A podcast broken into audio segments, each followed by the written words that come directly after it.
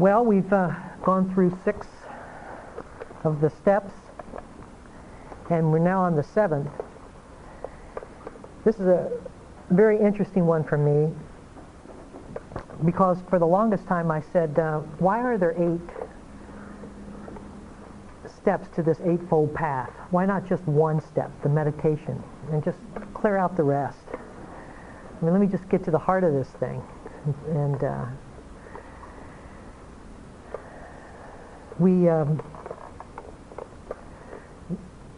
especially in the West, I think, we don't have a clear cultural way to think about life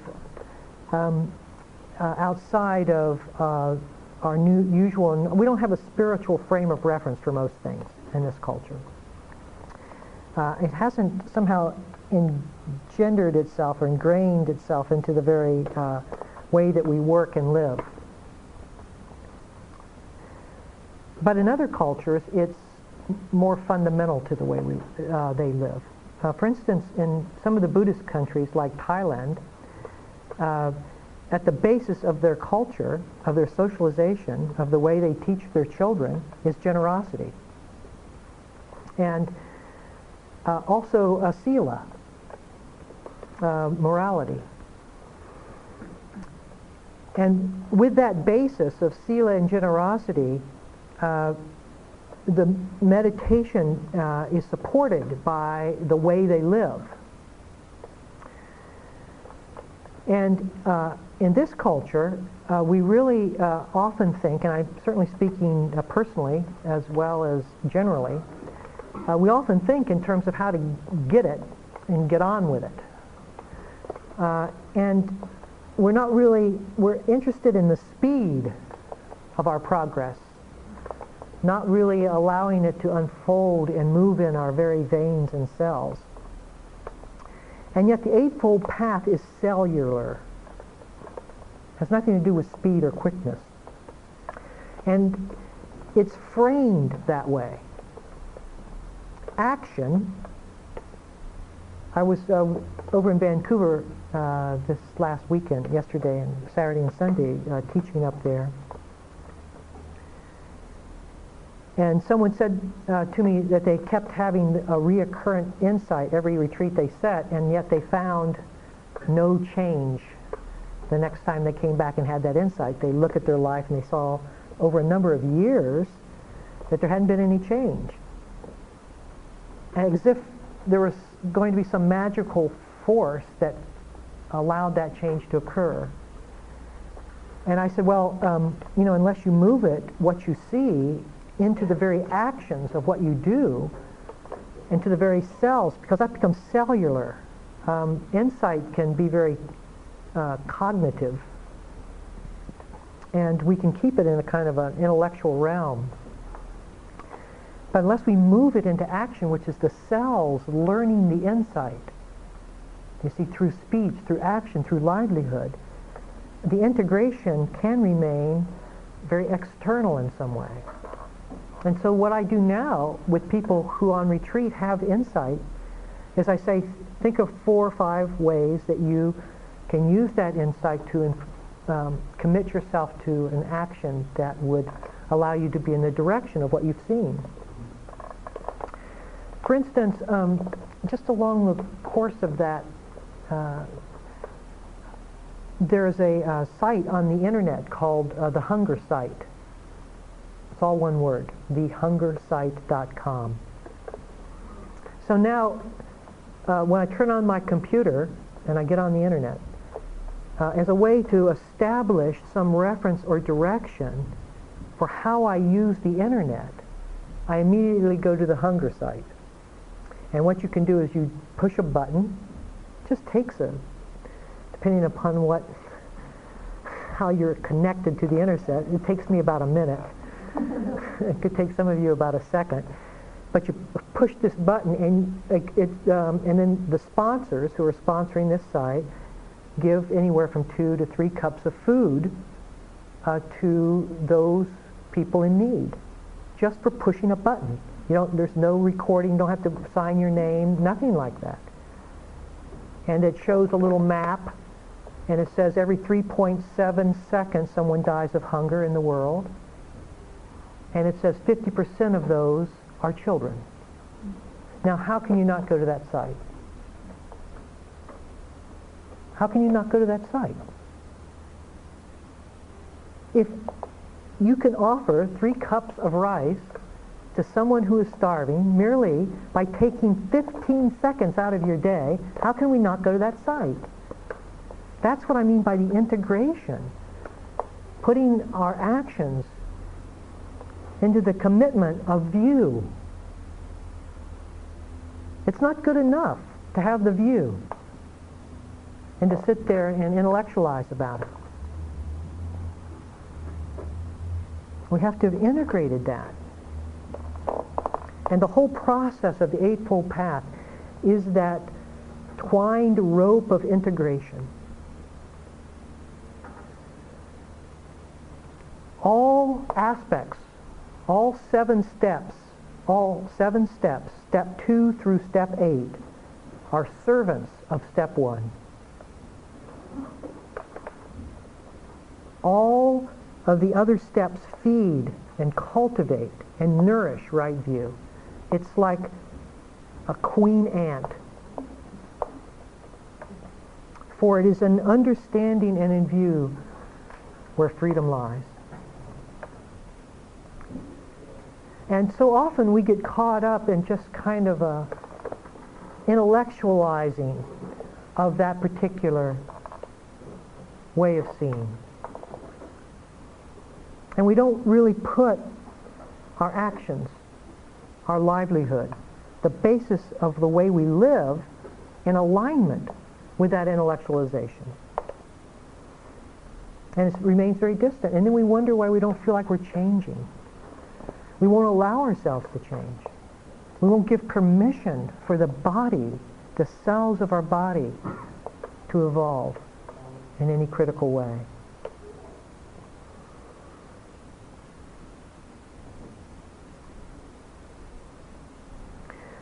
So in the East, they have a whole cultural context for how meditation springs forth from generosity. I was, just to give you an example, I was at a monastery in Thailand, and there is a Thai suite that takes a considerable amount of labor on the part of the villagers to produce. They have to boil coconut milk for, I don't know, all night they stay up stirring this coconut milk. And then they make these little, and they boil it way, way down. It's like maple syrup, sort of, but very like taffy-like.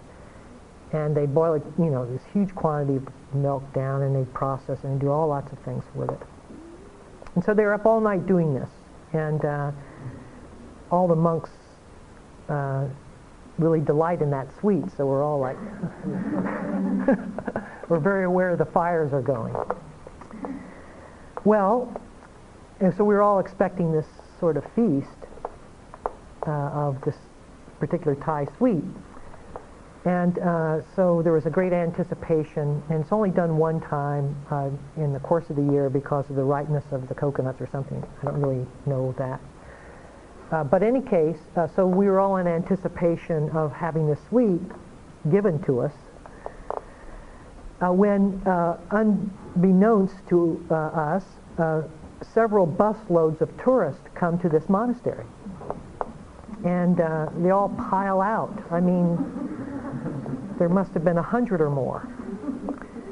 And the Thais think nothing about it, absolutely nothing. They say, oh, would you like some sweet? Giving away our breakfast. No. But then, but for me, as a Westerner, I have to be very honest about my feelings. I said, why are they doing that? Why aren't they serving the monks? That's what, and the monks literally, you know, got a much smaller portion than we would have. But you can see, I just saw my cultural response.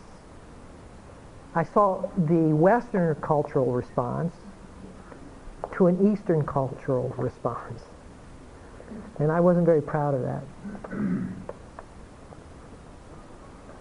You see, when you're born into a culture which really emphasizes that, then you already have one foot into right view.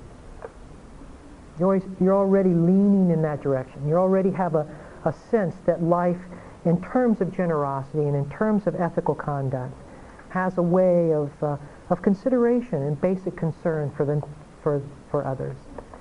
And it's not that this culture is devoid of that. It just isn't embraced in the same way. It's individualism is embraced in this culture, and that's a very different statement of view. So when I came to the meditation 25 years ago, I really wasn't interested in anything. I really thought I was stopping at a McDonald's meditation center and picking up my hamburger of meditation, and so I could leave real quick. And all I had to do was do the 7th step, and the job would be done. And so there is a whole way of context of using this going into myself as the end-all and be-all of the integration or of the enlightened state that would come out. And really, the next 25 years has been rediscovering the ancient path that has always been there, rather than the Western approach to it. Many Westerners still approach meditation as that way of doing it, getting it. And that's what is important. And when they're not on meditation retreats or sitting, then it's kind of life is however I want to live it. But to really think, so you think, okay, now why would the Buddha stick meditation on the 7th step? Shouldn't it be right under view? I mean, it's got some importance. I think it's because he wanted to emphasize this very thing. It's not that meditation doesn't have an important component to say about view. It's just that if you do view before you do aspiration and effort and action and speech, and you get a whole sense of how to live, then meditation is really counter to the very way we live. But if it's in alignment with the way we live, then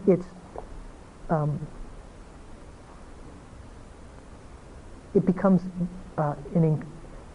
in that alignment. It becomes reinforced many times over.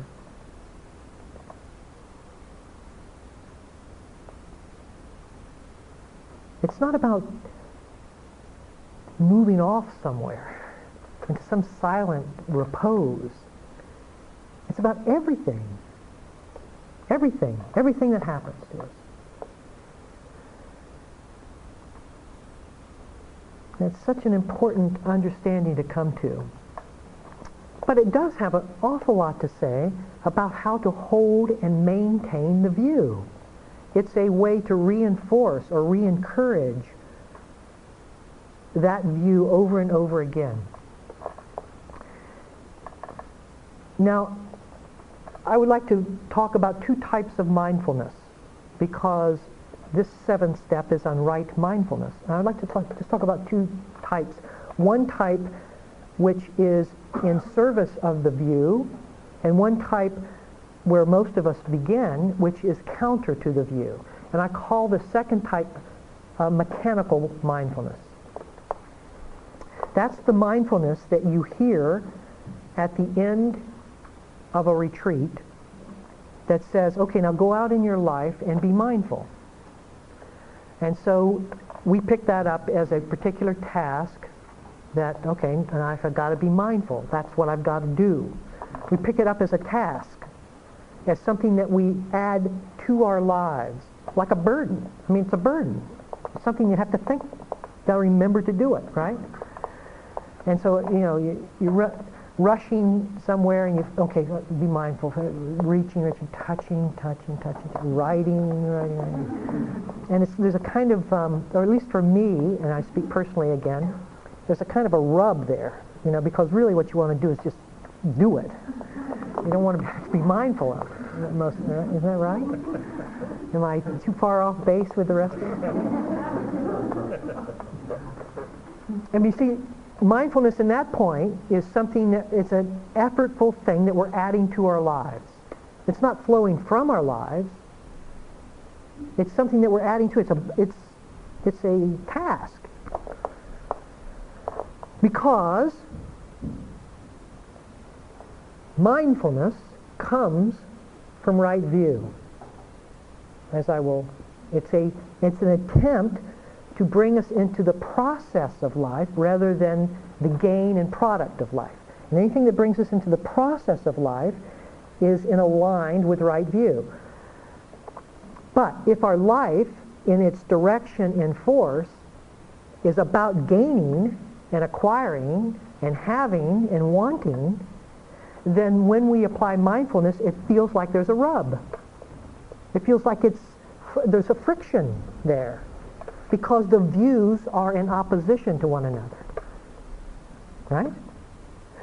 For instance, we sit. Sitting, 45 minutes, bell rings, I can get up. I find myself going straight to the refrigerator. Why do I find myself going to the refrigerator? Because eating, consuming, puts me back into the view I'm most familiar with. Or some kind of enjoyment. I want to turn on the radio, get it back going again, you see? Stir it up again so I can feel like I'm really who I am from my old view. And so I want to be comfortable within my old view, and I'll use meditation to, and we can go through decades of meditation just colliding with ourselves.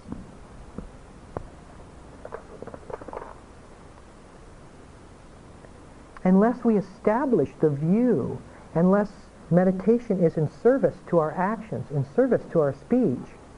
Now, if we're in service to the process of life, then you can see that meditation can be very relaxed and natural. It doesn't have to be imposed, does it? And this is the second type of mindfulness. This is mindfulness that comes from an inherent interest in life, an inherent value of life, or an alignment with life, in which life is being used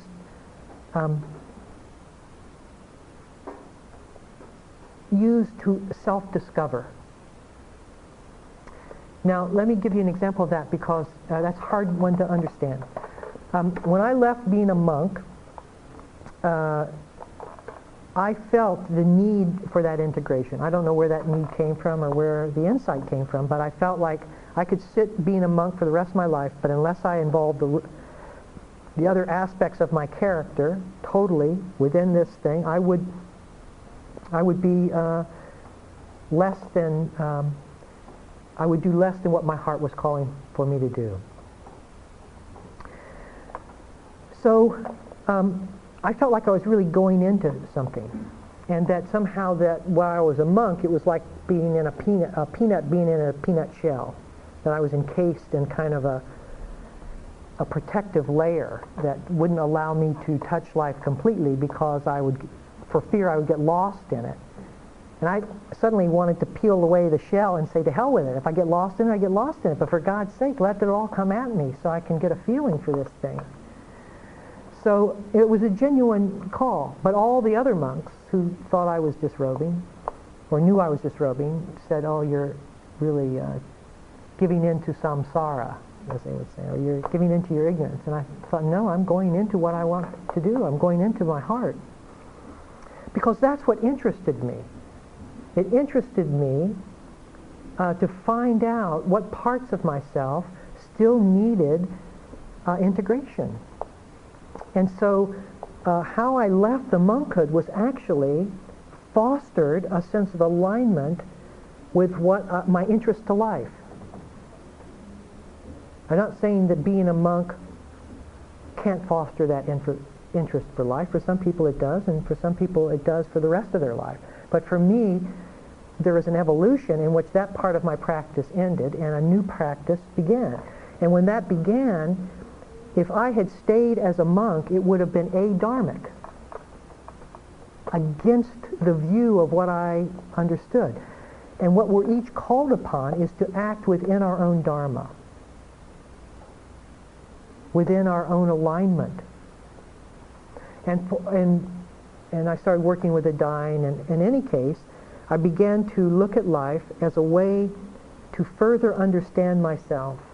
And I used the obstructions of life not towards the normal way of aversion and attachment, but rather to sort of learn and to understand and to move and to use those obstacles for further self-evolution. And therefore, the view wasn't aligned with my actions and with my meditation.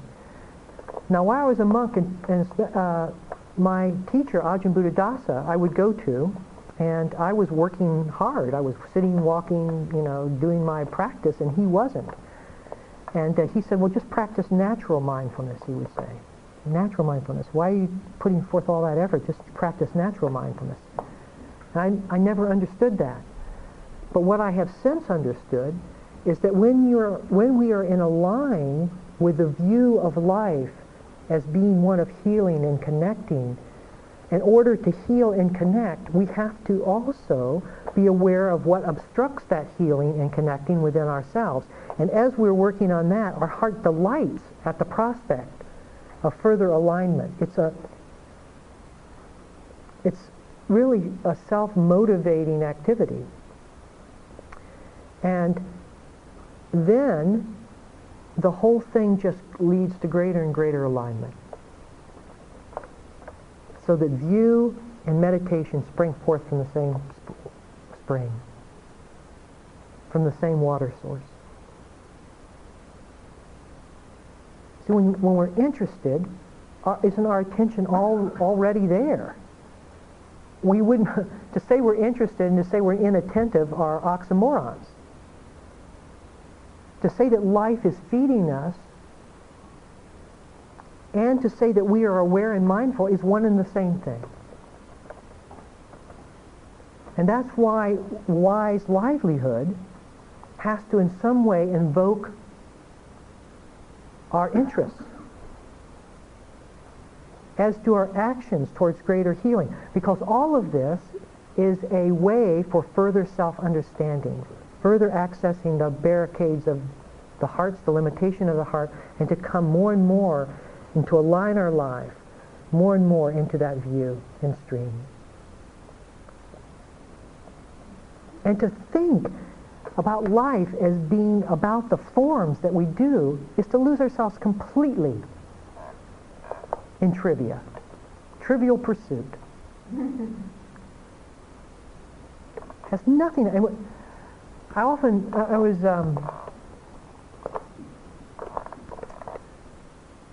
with a Zen master and his students a few years ago, and they had asked me to come and talk to them about death and dying or something. And this particular Zen master is very Zen, very, very formal and kind of fierce. And what I noticed was that all his students were just like this, and I was just sitting there going, whoa.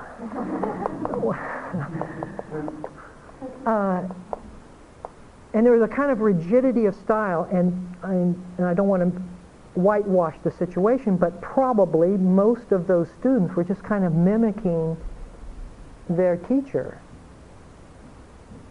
and somehow feeling as if that mimicry, whatever the word is,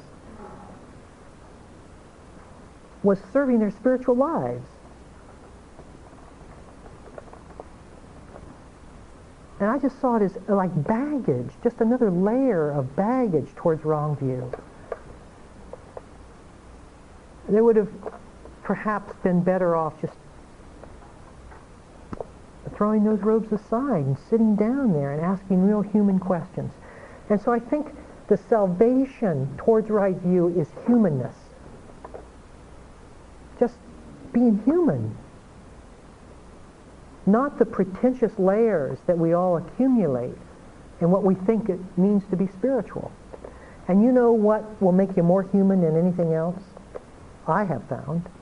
Perhaps you have discovered some other way to do it. I have found death. Because death allows no superfluousness, nothing extra. You reflect on your death and you're cut to the bone. So you be a prince or a pauper and death is the equalizer. You carry your pomp and your arrogance into death. Yeah. See? Right to the bone. I like things that go to the bone. It shows everything that we've added to the bone. It shows all the fat, all the useless stuff, doesn't it? I want to go to the bone. I don't want layers of pretension. I want to go right to the bone. Let's see what this thing is about. This can be a steep climb or a fearful one, but to me that's what the bone's about. Let's just see this thing. Let's just see it face on.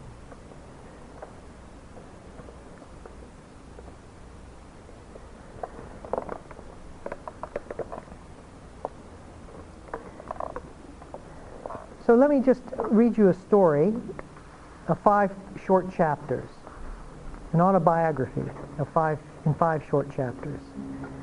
And it has to do with the learning how to align ourselves with the view and with meditation. Chapter 1, I walk down the street. There's a deep hole in the sidewalk. I fall in. I am lost. I am helpless. It isn't my fault. It takes me forever to find a way out. Chapter 2, I walk down the same street. There's a deep hole in the sidewalk. I pretend I don't see it. I fall in again. I can't believe I'm in the same place, but it isn't my fault. It still takes a long time to get out. Chapter 3, I walk down the same street. There is a deep hole in the sidewalk. I see it there. I still fall in. It's a habit. My eyes are open. I know where I am. It is my fault. I get out immediately. Is this beginning to sound like our practice? Chapter 4. I walk down the same street. There is a deep hole in the sidewalk. I walk around it. Chapter 5. I walk down another street.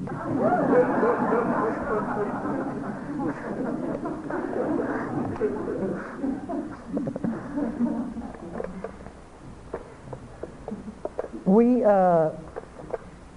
need often to go through every chapter, every one of those chapters. And many people who are caught in chapter 2 know they're in chapter 2, know there's a hole there, and dive right in it. The value of mindfulness is that it begins to show us the pain that we cause ourselves. It's now my fault. It's not your fault. The damn hole is there, and up until chapter 3 or 4, I'm blaming it on you. First of all, mindfulness begins to own our experience as our own. It begins to allow that experience to be seen as internal to me, and that the problems that I generate are problems that I generate, and that they can't be blamed or pointed to other parties. I have to take responsibility for the arising of those problems in myself. I have to take responsibility for the anger arising. It may often arise when you're around, but it arises in me. It doesn't arise in you. And I have to take responsibility for it arising in me. And I lose myself in the blame of that anger by throwing things at you.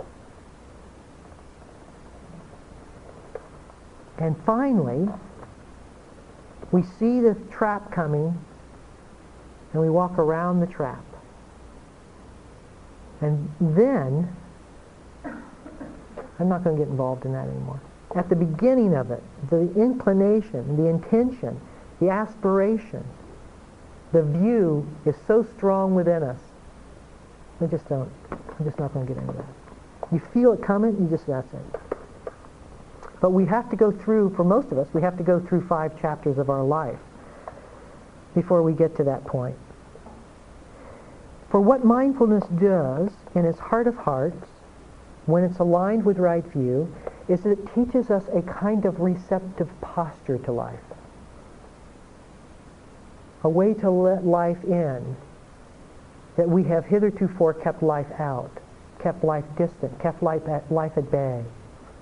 And the receptivity quality of mindfulness is a willingness to allow ourselves to be touched, perhaps for the first time. And the way we've been keeping life at bay is that we've been thinking about it.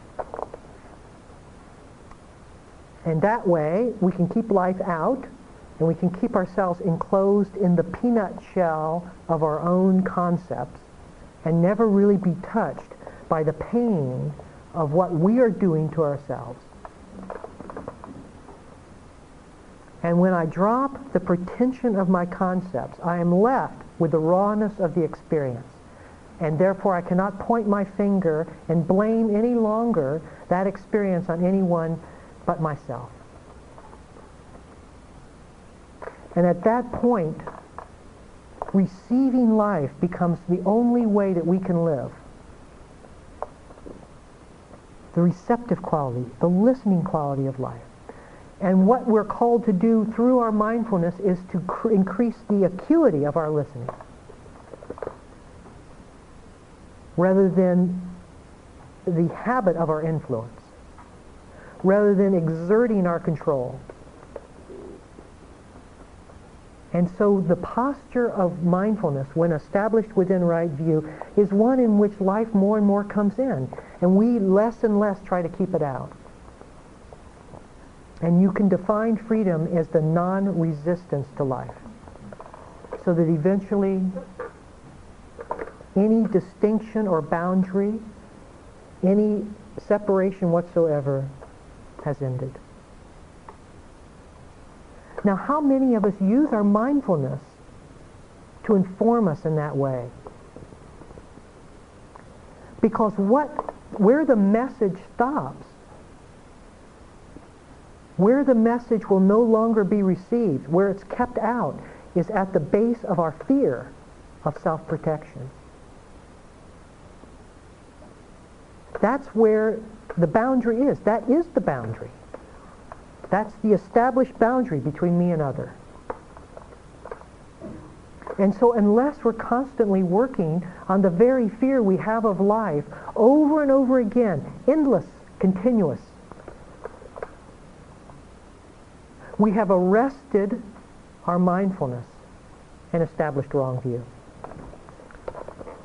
See, it's an all or none affair. It's not a little bit, 45 minutes a day and then the rest of my life. This is total. This is 100%. And so we become very sensitive to the areas of our fear, because those show the rub of life.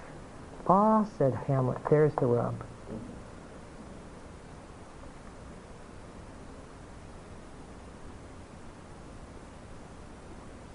And yet, can it be done as a layperson? You bet it can. In fact, in letting all of life in, you're letting all the rubs in. Protecting ourselves from nothing means that you have access in an instant to perfect freedom.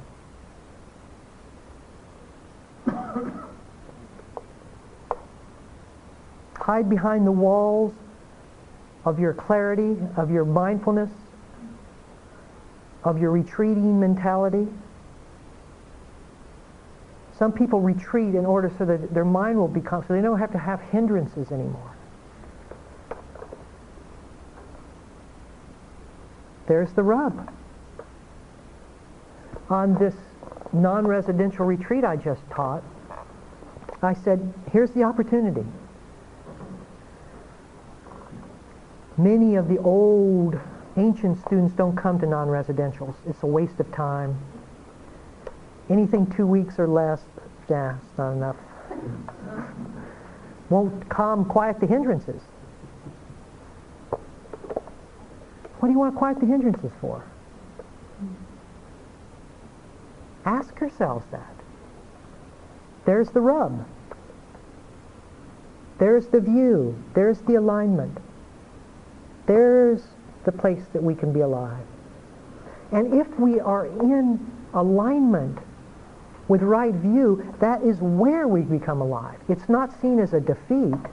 It's only seen as a defeat when we're within wrong view, when it's me and, oh my God, this is, oh my God, the personal, it's like, oh God, this is all about me. It's not all about you.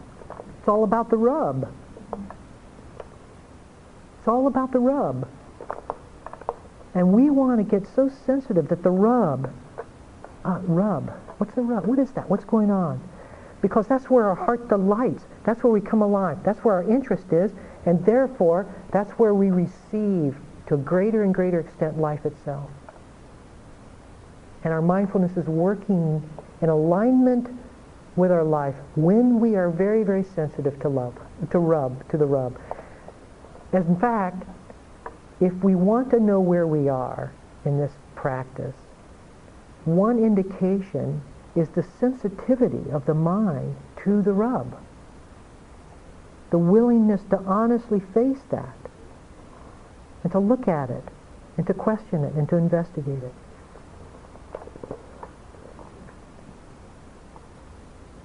Now see, that's a very different kind of mindfulness than the applied mechanical mindfulness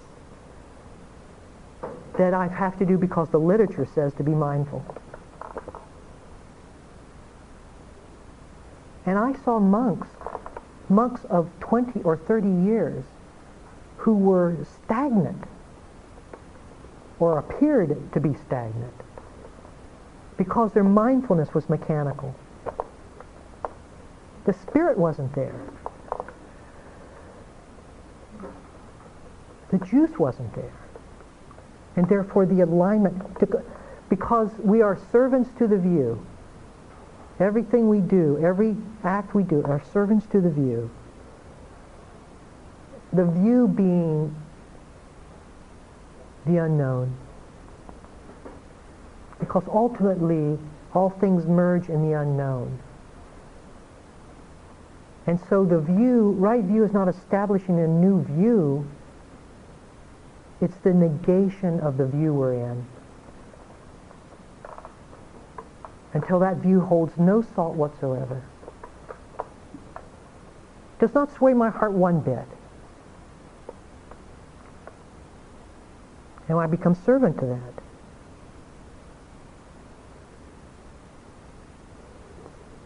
that.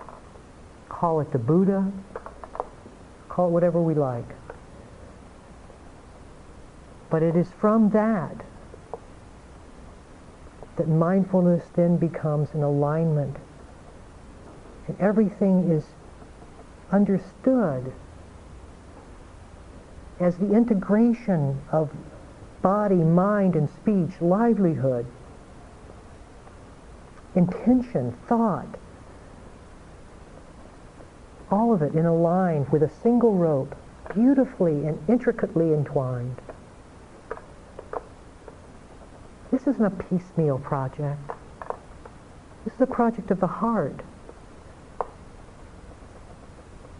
And mindfulness is the method, the tool we use to sensitively, with care and attention, with receptiveness, with love, with affection, to look at our lives, to come into that view with respect for the fear that I have, for not always am I up to looking at it. So sometimes I back away, and that's okay. Sometimes I'm not up to it, just no, I can't do anymore, and that's okay. But we always know what we're doing even when we back away. So even the backing away, even the retreating is done consciously. And therefore the precepts spring forth from that consciousness. We swat the mosquito and we go, what just happened there? We lie and we say, what was I trying to protect?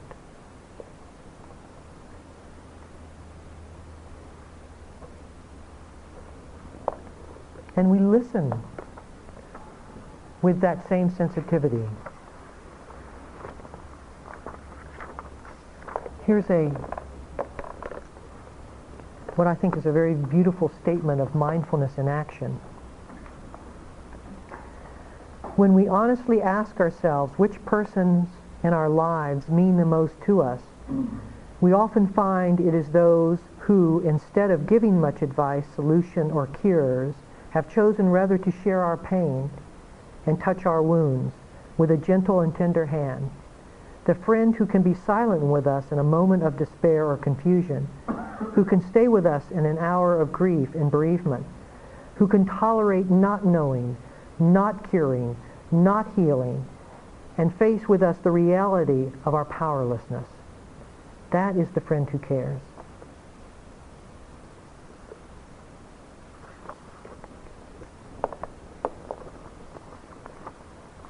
To be able to move in there within oneself allows us to also move within alignment in our actions to other people, with other people as well.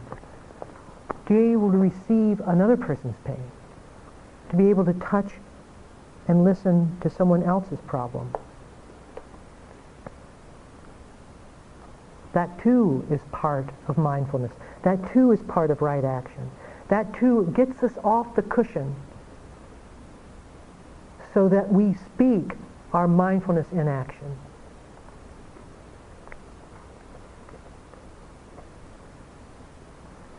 And how is it said that you know the difference between night and day? An old rabbi once asked his pupils how they could tell when the night had ended and the day had begun. Could it be, asked one of the students, when you see an animal in the distance and tell whether it's a sheep or a dog? No, answered the rabbi. Another asked, is it when you look at a tree in the distance and tell whether it is a fig tree or a peach tree? No, answered the rabbi. Then when is it? The pupil demanded. It is when you can look at the face of any man or woman and see that is your sister or brother. Because if you cannot see this, it is still night. When we can't see the commonality of our human condition, we know we're within wrong view. We know the night has set in. When we get lost in the prejudice and opinions, when we get lost in our judgments, that night is an indication of wrong view.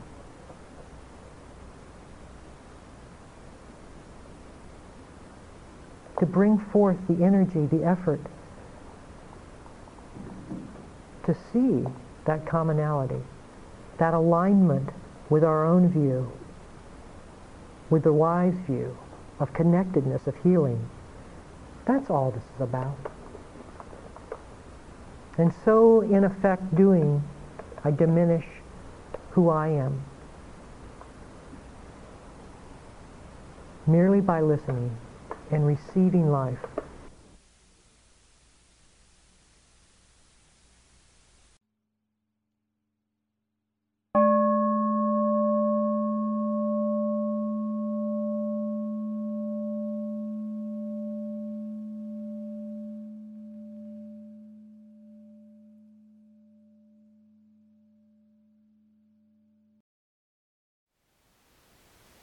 Thank you for listening. To learn how you can support the teachers and Dharma Seed, please visit dharmaseed.org/donate.